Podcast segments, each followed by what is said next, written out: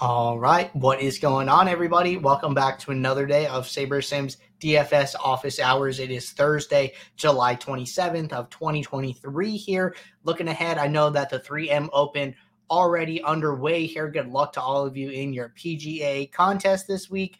And uh, I'm a big Hideki fan myself, so he's off to a good start. Hopefully, uh, we can have a good weekend here. But then we also have a three game MLB main slate later today. Very short slate. Short slates always get very interesting. Probably a lot of uh, game theory uh, games to play here. So happy to talk about all of those things. But for those of you who are new here, welcome. My name is Andrew. I'm one of the coaches over here at SaberSim. It's a show where we go over how to use the SaberSim app, answer any and all DFS related questions. Questions can come in one of three ways. One, you can send in questions via support. Reach us at support at sabersim.com.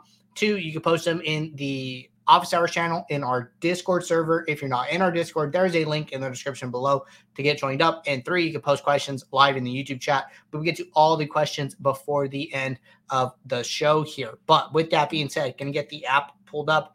Uh, have two quick questions here in the office hours channel and one in the YouTube chat. So we are going to knock all of those out. But if anybody has any questions on their mind, something that they've been wanting to ask, now is the time to do that.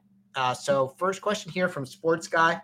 I responded to him in the Discord, but if I confused anybody else, I did want to cover this here. So question was, you mentioned in one of your recent videos that it's bad to have high ROI standard deviation, yet the high ROI lineups in the contest sim beta generally have the high, higher ROI standard deviation. What did you mean when you said that? And uh, just just to clarify here, you know, basically what I was trying to say is that if you are in a position where you have two lineups of similar strength. So one of the things on the beta is you can do contest sims, you can get the ROI for for all of your lineups in your pool across um, you know across your entire contest sim, right? So what we would do is run 50,000 contest sims for each lineup and then give you uh, win rate, cash rate, standard deviation of your ROI and your ROI of the lineup here. And I said basically what I was trying to say is that if you're posed with two lineups, similar ROI, but two different standard deviations, you would want to take the one with a lower standard deviation. A higher standard deviation means just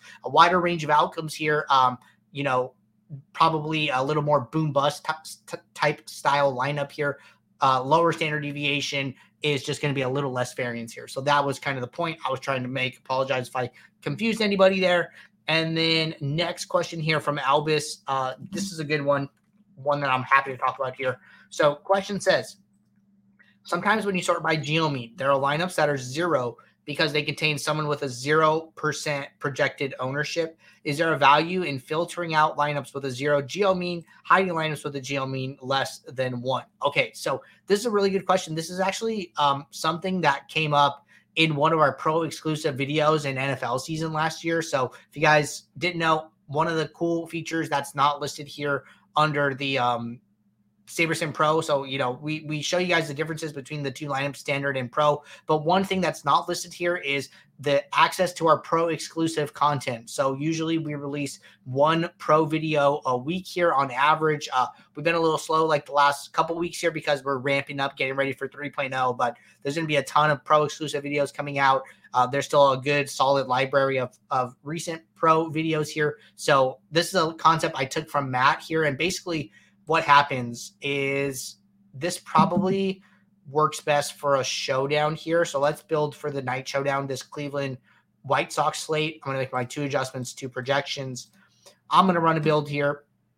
We'll get into the post build and we'll start talking about it. But but just to you know refresh you guys. So geometric mean is basically a, a form of product ownership here. So what you're doing is you are taking the product ownership of the lineup and then you are taking it to the power of one over six uh, which is the number of players in your lineup is technically one over n, and just being the number of players in your lineup here. So if there was classic slate, you you would use ten. If it was showdown, you would use six, right? So it just kind of varies there. But basically, that is just to um, make the number a little bit more usable. If you're doing like just regular product ownership, you're going to end up with this super small number that's like 0.000045 or something like that. Just many, many decimal places, right? But by doing the geometric mean, uh, it's going to be a, a lot more usable number, a little user friendly, right? So, by somebody actually wrote in today about uh, to support about this, saying, "Hey, you know, I can't see geo mean. I'm on the pro plan. Uh, you know what's wrong. And and the way that you see geo mean it is not a standard summary statistic. You have to create a custom metric and then i just name it geo mean here so i can reference it. And then you do my own product geo mean and you do value. So the value is going to actually give you the geo mean of each lineup by doing that process that we talked about, multiplying all the ownerships together, taking them to the power of one over n, and then uh, presenting you with this geo mean value here, right? So, question was, hey, um, there are players in my lineup. Let's say, let's do this Aaron Bummer one. So if I go and look, Aaron Bummer is projected for zero points here or zero projected ownership. If I go and look at this lineup that has Aaron Bummer in it because he has a ownership of zero. His the geo mean of the lineup is also going to be zero because any number times zero is zero, right? So this doesn't really tell you what you want, right? What we're trying to do is uh, use geo mean as a value to estimate how likely each lineup in our pool is to be duplicated here, and and um, th- this is this is like uh, kind of kind of negating that that effect, right? So we have all these other ownerships of all these other players, and then we have this zero here. Um, so it's not doing us a ton of favors here. So what do you do? How do you combat this, right? So something that I was doing in NFL Showdown was, and this is you know referring back to the pro video. Uh, shout out Matt for for giving me this idea. But basically, what you would do is you would go into your captain or utility slots, sort by ownership, and then for for any projected player, probably just easier to do this by projected player. So let me just set a filter. Show players with projection greater than zero. Get rid of all these other guys I don't need to see. Uh, remove them. And then for for all these players, right, that are low projection but still viable, right, and they have a projected uh, ownership of zero, set an ownership floor. And this is never going to hurt you, right? So maybe I want to say that, hey, I want to change all of these players with a ownership of zero to an ownership of at least 2% here. So then I'm going to go and then I'm going to give all these players an ownership of two. And then this 2% ownership will be an ownership floor here. And the reason that this can never hurt you is because you are actually inflating these players' ownerships here. So they're in, in theory, right? If we're expecting them to be around 0% owned, we don't expect them to come in higher than 2%. So if I am treating them at, at as 2% ownership, the the uh the geomean formula is being calculated as if they're 2% owned. If they come in at 0.5 or 1%, um, that means that the lineup is even less likely to be duplicated than I accounted for, right? So setting these ownership floors for your utilities and your captain, I think is a great way to do this. I usually set the utility floor a little higher than the captain floor, like for NFL Showdown. Um, so you could do something like I did 2% for utility, and then I'm going to come in here and then do 1% uh, for all of my captains here. And then once I do that, I would just rerun the build, let the geo mean formulas uh, do their thing, but you just kind of have to you know, sitting here and, and knock all these out, make these quick changes. Doesn't take too long there. And then I would just rerun the build with my new ownership floors and then uh, use the geo means from there. So I think that setting a floor is is good. It'll help you have non-zero geo mean formulas here, and then you can filter appropriately. So good question there. And um, even if you're setting it, it as a rule in the home screen, I think if I think that you know across the board, if you're going to use geo mean as a custom metric in a filter or as a rule in the home screen, always setting these ownership floors is probably best practice here. I would highly recommend you guys do that. But really good question. All right. Jumping over to the YouTube chat here. Question from Big Dog. Big Dog said, How can I check my changes made from a previous slate that is complete? Uh, so if you want to go back to any past slate here, all you have to do it just changed the date up at the top. So just, you know, July 27th, if I, want to go back to a build that we did yesterday on the show, you know, I would just go to July 26th and then I would go back to the slate I played. And then all of your past builds should be in here. And then you would just click on your past build. And then a couple things with this, right? A couple things that some people get uh, stuck with here. So if you come into this build and you don't click anything, and then you just go straight to actual scores. So like, hey, you know, I want to, I want to look at the highest scoring lineups from my set here. I want to look at my lineups sorted by actual score. If you do not select a saved lineup file and review mode is not activated, what you will see, what the builder will do is it will look at all 546 lineups and look at any lineup, regardless of whether you played it or not, and just show the highest scoring lineups descending here. So some people times people say, hey, you know, I'm seeing lineups with higher scores than what I played. What's going on? So the, the problem is that you have to make sure to go in and select the lineup file that you use to fill your contests. And then what happens when you do that, review mode gets activated. What review mode does is it separates your 20 lineups in this case from the rest of the pool and only sorts your lineups by actual score. So before our highest scoring actual was 149 points. Now our highest scoring actual is 123, which is from the 20 lineups from my lineup file. Uh, one cool thing here that you can do is now that review mode is activated, when you toggle over to pool, the pool will still be sorted by actual scores, similarly to how it was before review mode was turned on but these lineups will be grayed out. So it'll be like, hey, you know, you didn't play this lineup. Uh, the first highest scoring lineup that you played in this case uh, would have been lineup. I'm just scrolling for it. Lineup 40s, right? So I had 39 lineups that scored higher than the first lineup that I played. But, you know, this is just an office hours build that we did like five hours to lock. So um, I wouldn't take too much away from this. But, but, you know, if this is the case, right? If you're seeing, hey, I had, you know, 20 lineups that scored higher than the first lineup that I played. Maybe that's a good indication that, hey, maybe you're doing too much in the post build, right? Maybe you are making too many changes and you're getting off of some of these better lineups that SaberSim would have played for you instead. Uh, so you could definitely use this as like a sanity check to see, you know, if you're making too many changes. Uh, if you know you're just getting unlucky, right? Maybe you're not making a lot of changes, but you're not getting to a lot of these lineups. Uh, that that's just variance, right? So playing, um, you know, looking at how many lineups you're playing, right? If you're only playing five lineups and, and you're missing a lot at the top, you know, maybe you go and watch the profit plan video and try and do a mix of 20 max and 150 maxes and then a different mix of single entries and three maxes and try and get a lot more lineups in play, right? So a couple different approaches there, a couple, couple different uh, takeaways depending on what you are seeing.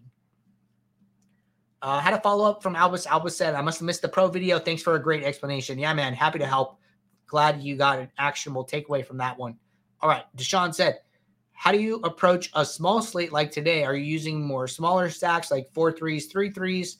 Also, how would I use the information given by the Sims to find good contrarian plays, pitchers, or secondary M- stacks for MLB? Okay, great question. So, uh, yeah, definitely a smaller slate today. You know, three game main going to be different.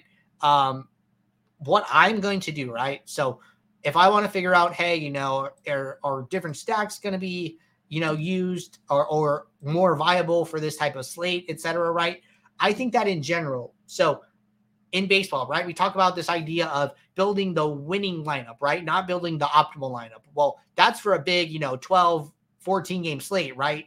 Um, as the number of games shrink, as the number of viable of, of players in the player pool condense, you know, you're gonna start to approach a more and more optimal lineup being needed, right? You're not gonna need like the top optimal, but but you know, if if uh if the Mets go off today, right, and you don't have the Mets, the Mets scored 10 runs, you know, there, there might not be a great way to to get to a winning construction without them, right? So similarly, like what we saw yesterday was the Rangers scored 13 runs, but then you still had the White Sox in Chicago in a, in a really high scoring game, right? I think the Cubs ended up with 10 runs. Uh, White Sox ended up with like eight runs. I saw the score was like eight to seven. And then I read that the Cubs ended up with 10 runs. So, you know, on a, on a big slate, there might be a couple different ways to get to a winning lineup, right? On this three game slate with only six teams, the Mets score 13 runs and you don't have the Mets, you're probably not winning, right? So that's just one thing to think about, right? And, uh, Similarly,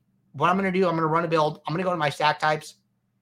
I'm going to see what stacks the builder likes, right? And it looks like the builder still thinks that, you know, five stacks are very viable on this slate here. Uh, usually we see like five twos, five threes, and five ones, but we're actually not seeing like five one one ones here uh, as like the third highest pool exposed lineup here. We're actually seeing four threes here. So um, I'm okay playing any four stack, three, or four stack, five stack here. You know, my three stacks are still coming up so low as a primary stack 1.5%, 1.3, probably like uh, two, three, like 4% of the lineups in my pool total have a primary three stack. So not not something I'm like actively looking to play here. But you know, this this is how I ask those questions. Like, hey, you know, what stacks are viable for this slate? It's like, hey, let me go see what stacks are being built the most often, right? I think that's a great way to do it.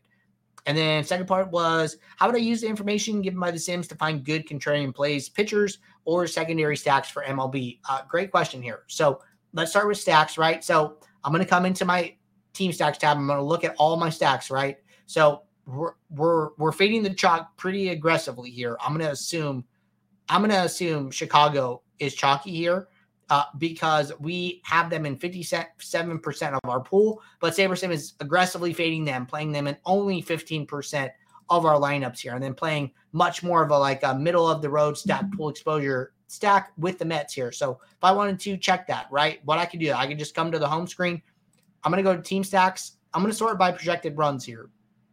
And interesting that Cubs are third. Okay, so let's just go to ownership. So one of the ways that I like to estimate stack ownership here is go to all batters and then just go team by team here. And then I thought I had a filter on. I think I had it for the other one. So I'm going to do my projection greater than four. Okay, so I'm looking at the order of all the batters here. I'm looking at batters by team, order one through nine. I'm just going to go and look at like their top six batters and then come up with uh, approximate stack ownership here. And I'm just eyeballing this. I'm trying to be directionally accurate. I'm not trying to be perfect here. So CJ Abrams, 21%. Lane Thomas, 15. Candelario, 12. Meneses, 7. Ruiz, 14%. Dominic Smith, 5. Uh, I think it's safe to say that, you know, Washington is going to be around 15% owned as a stack, right? And I'm just going to make notes here. So, like 15% for Washington, probably like 20% for the Mets. Chicago is very high owned with a 4.7% implied run total. I think this probably just comes down to salary relief with Tauchman being 3,500, Happ being 3,400, Seiya Suzuki at 3,200. I think that, you know, you could probably get a good mix of players in that lineup like Nimmo's like 4,800, Lindor 52, Alonso 52. Vogelbach's pretty cheap, but I think I think probably just the way that the salaries work out and the constructions lead to just the Cubs being way more chalky. So 36% owned Nico Hoerner, 32% owned Cody Bellinger. Uh, these are just much, much higher across the board. Every player over 10% owned. So I would say that, you know, you could probably go 25% Cub stacks at least here.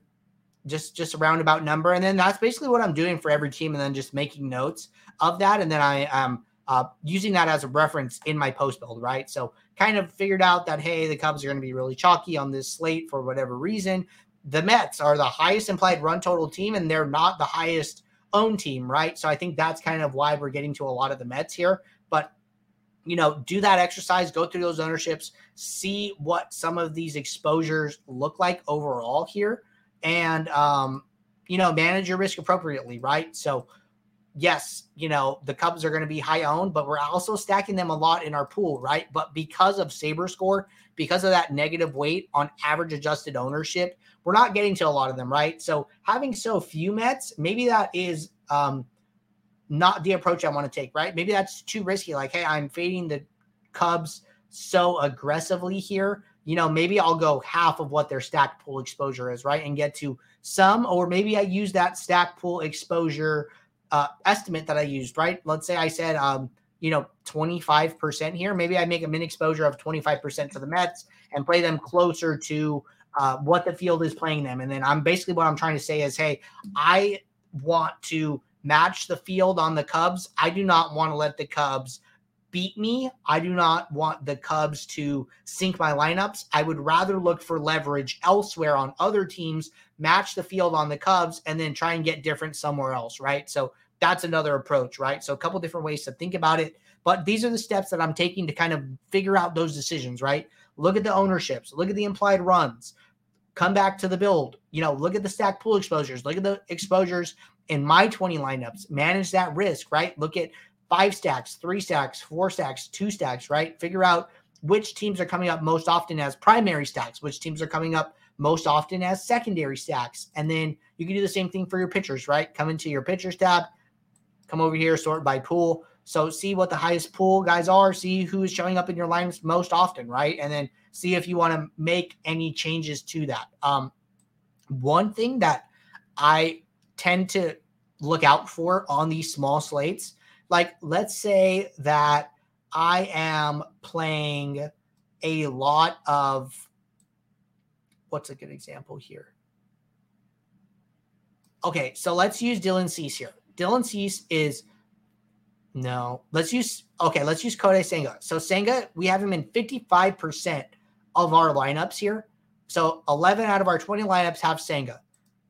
And then if we go back to team stacks, well, eight of our 20 lineups have a Washington stack, which Senga is pitching against. So now 19 out of your 20 lineups are all going to be determined by the outcome of this one game. So, you know, there's only 3 games on the slate, so you might have to be in this situation a little bit here, but but for me, I don't love that we are playing Senga in over 50% of our lineups, and then we're playing Washington stacks in 40% of our lineups, and all of our, you know, lineup, a lot of our lineup equity is is all focused around this one game, right? So um I I don't love situations like that where like, hey, you know, we have some positive leverage on the pitcher, we have some positive leverage on the team he's facing. Um, you know, what if what if, you know, both teams just kind of have like a mediocre game, a middle of the road game, right? So I I don't love having a lot of my lineups riding on a singular game from two different perspectives. I might try and manage my risk of both of those players like like Senga and the Nationals uh, a little bit here and, and try and get to some more spread out teams or game constructions here, right? So that's one thing to think about on these really small slates. Uh, that's kind of something that that I'm always aware of when when making final decisions about my lineup here. So just some thoughts for you guys, and uh, hope hope you get some actionable takeaways from that, Deshaun. All right, we are all caught up with questions in the Office Hours channel and the YouTube chat at the moment. While we wait for any last questions to come in. Just want to remind you guys, if you guys are not playing over on OwnersBox, highly recommend taking advantage of our partnership with OwnersBox. They are an up and coming DFS site here. We partnered with them at the beginning of the MLB season. We were the first major optimizer to support contests on OwnersBox. Great thing about them being a smaller up and coming site is that their contests overlay frequently. You can find contests where they are paying you to play. Your $5 entry becomes $6 by the time the contest starts because not enough people are entering. You can find reduced rate contests, no rate contests. The user base is generally going to be softer than what you're going to find on DraftKings, FanDuel, or Yahoo here. I can't express enough how important contest selection is in DFS in 2023 here. Uh, another great thing is when you use promo code SABRE or SaberSim when you sign up, one, you can get up to a $500 deposit bonus. And two, we will track your entry fees for you. And each time you hit one of our entry fee tiers here, you will earn a free month of SaberSim. And when you earn that free month, we will reach out to you, let you know you have earned that free month. You can cash in on that month right away, or you can wait for the next price tier and cash in on that tier. Once you cash in, we will automatically reset your tracking to zero, and there is no limit on the amount of free months you can earn while this promotion lasts. So, highly recommend taking advantage of it.